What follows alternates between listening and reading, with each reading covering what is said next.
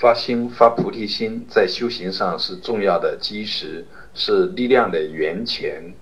是在闯关上的一个根本的保障。在修行的进路上，当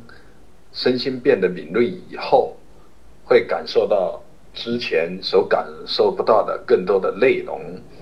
包括一些很微细的力量的交织。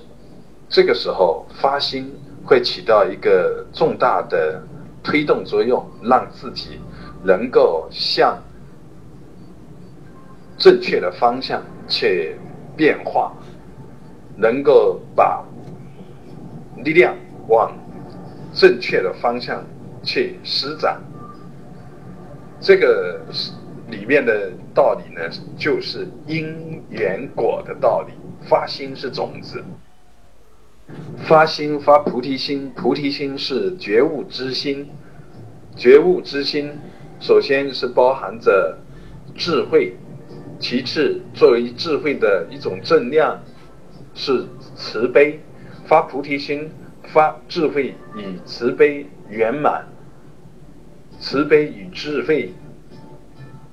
都达到究竟的愿望之心，发菩提心。发心是自觉觉他的作意的向往，离开这个发心，在修行的道路上，在面临各种关键的抉择的时候，就很难以把握。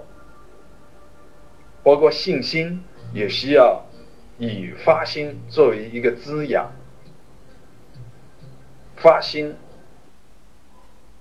发心在修行上已经体会到法喜充满的阶段，尤为显著，尤为重要，